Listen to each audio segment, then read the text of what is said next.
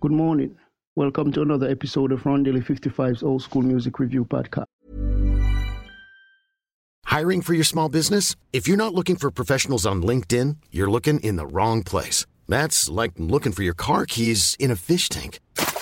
LinkedIn helps you hire professionals you can't find anywhere else, even those who aren't actively searching for a new job but might be open to the perfect role. In a given month, over 70% of LinkedIn users don't even visit other leading job sites. So start looking in the right place. With LinkedIn, you can hire professionals like a professional. Post your free job on linkedin.com slash people today.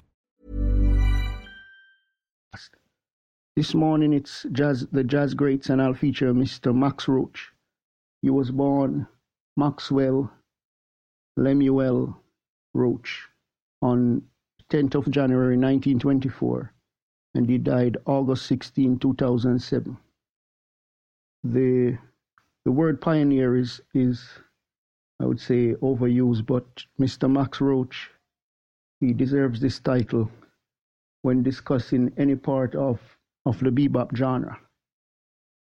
After after all, he, he changed the way drums drums were played forever. He's one of the main influences on most drummers um, to this day.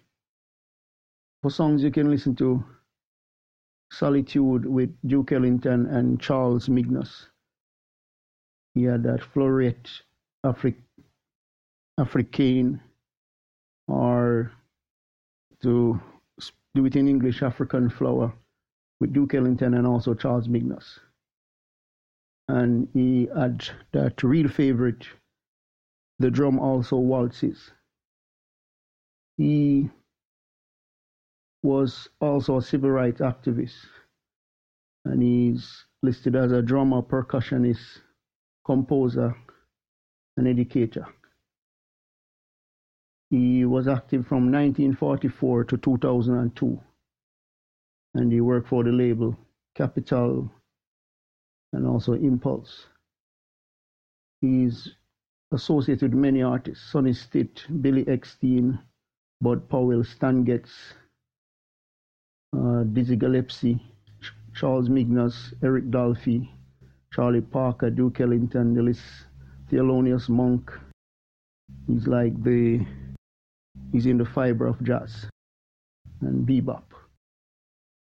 So until next time, hope you have a great day. Remember, God loves you. Jesus is the only way.